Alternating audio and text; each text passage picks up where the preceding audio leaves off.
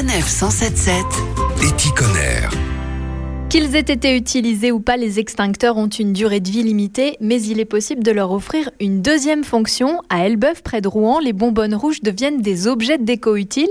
Sophie Marie, bonjour. Bonjour. Vous êtes artiste plasticienne et vous transformez les extincteurs obsolètes en luminaires originaux. Alors racontez-nous, comment est venue l'idée de travailler l'extincteur? Alors à la base, euh, c'était vraiment par hasard. Moi, je travaille tous les métaux de récupération que je trouve. Un jour, euh, je suis tombée sur des extincteurs déjà démontés et je me suis lancée direct. Le volume de la bonbonne m'a inspiré, m'a donné envie d'en faire un luminaire. Donc euh, c'est parti comme ça. L'idée, c'est vraiment de redonner vie à quelque chose qu'on est censé jeter au bout de dix ans, euh, alors qu'en réalité, il n'est pas abîmé, il, est, il fonctionne encore. Alors quelles sont les étapes du processus de transformation? Je récupère des extincteurs qui sont pleins. Donc je dois déjà d'abord euh, les vider. Il faut que je les nettoie, que ce soit à l'intérieur, mais également à l'extérieur, parce qu'il y a quand même 10 années d'étiquettes d'entretien dessus et puis faire la découpe de l'extincteur. Si je garde la poignée, il faut également adapter un système pour fixer la douille et pouvoir ensuite, euh, du coup, y mettre une ampoule. Un petit vernis de finition à la fin pour être sûr qu'il ne s'abîme pas dans le temps.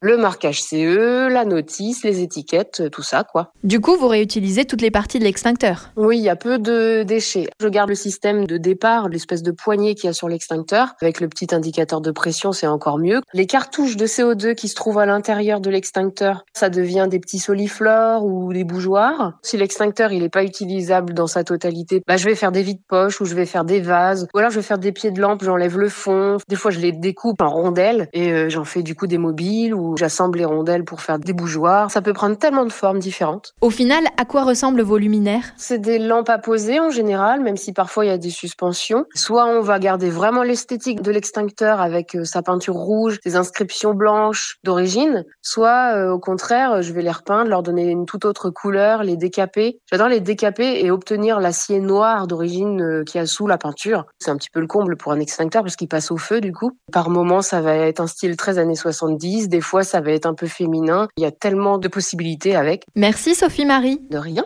Comptez entre 100 et 140 euros environ pour une lampe extincteur. Pour les découvrir, rendez-vous sur pimpmyfire.com. Retrouvez toutes les chroniques de Sanef 177 sur sanef177.fr.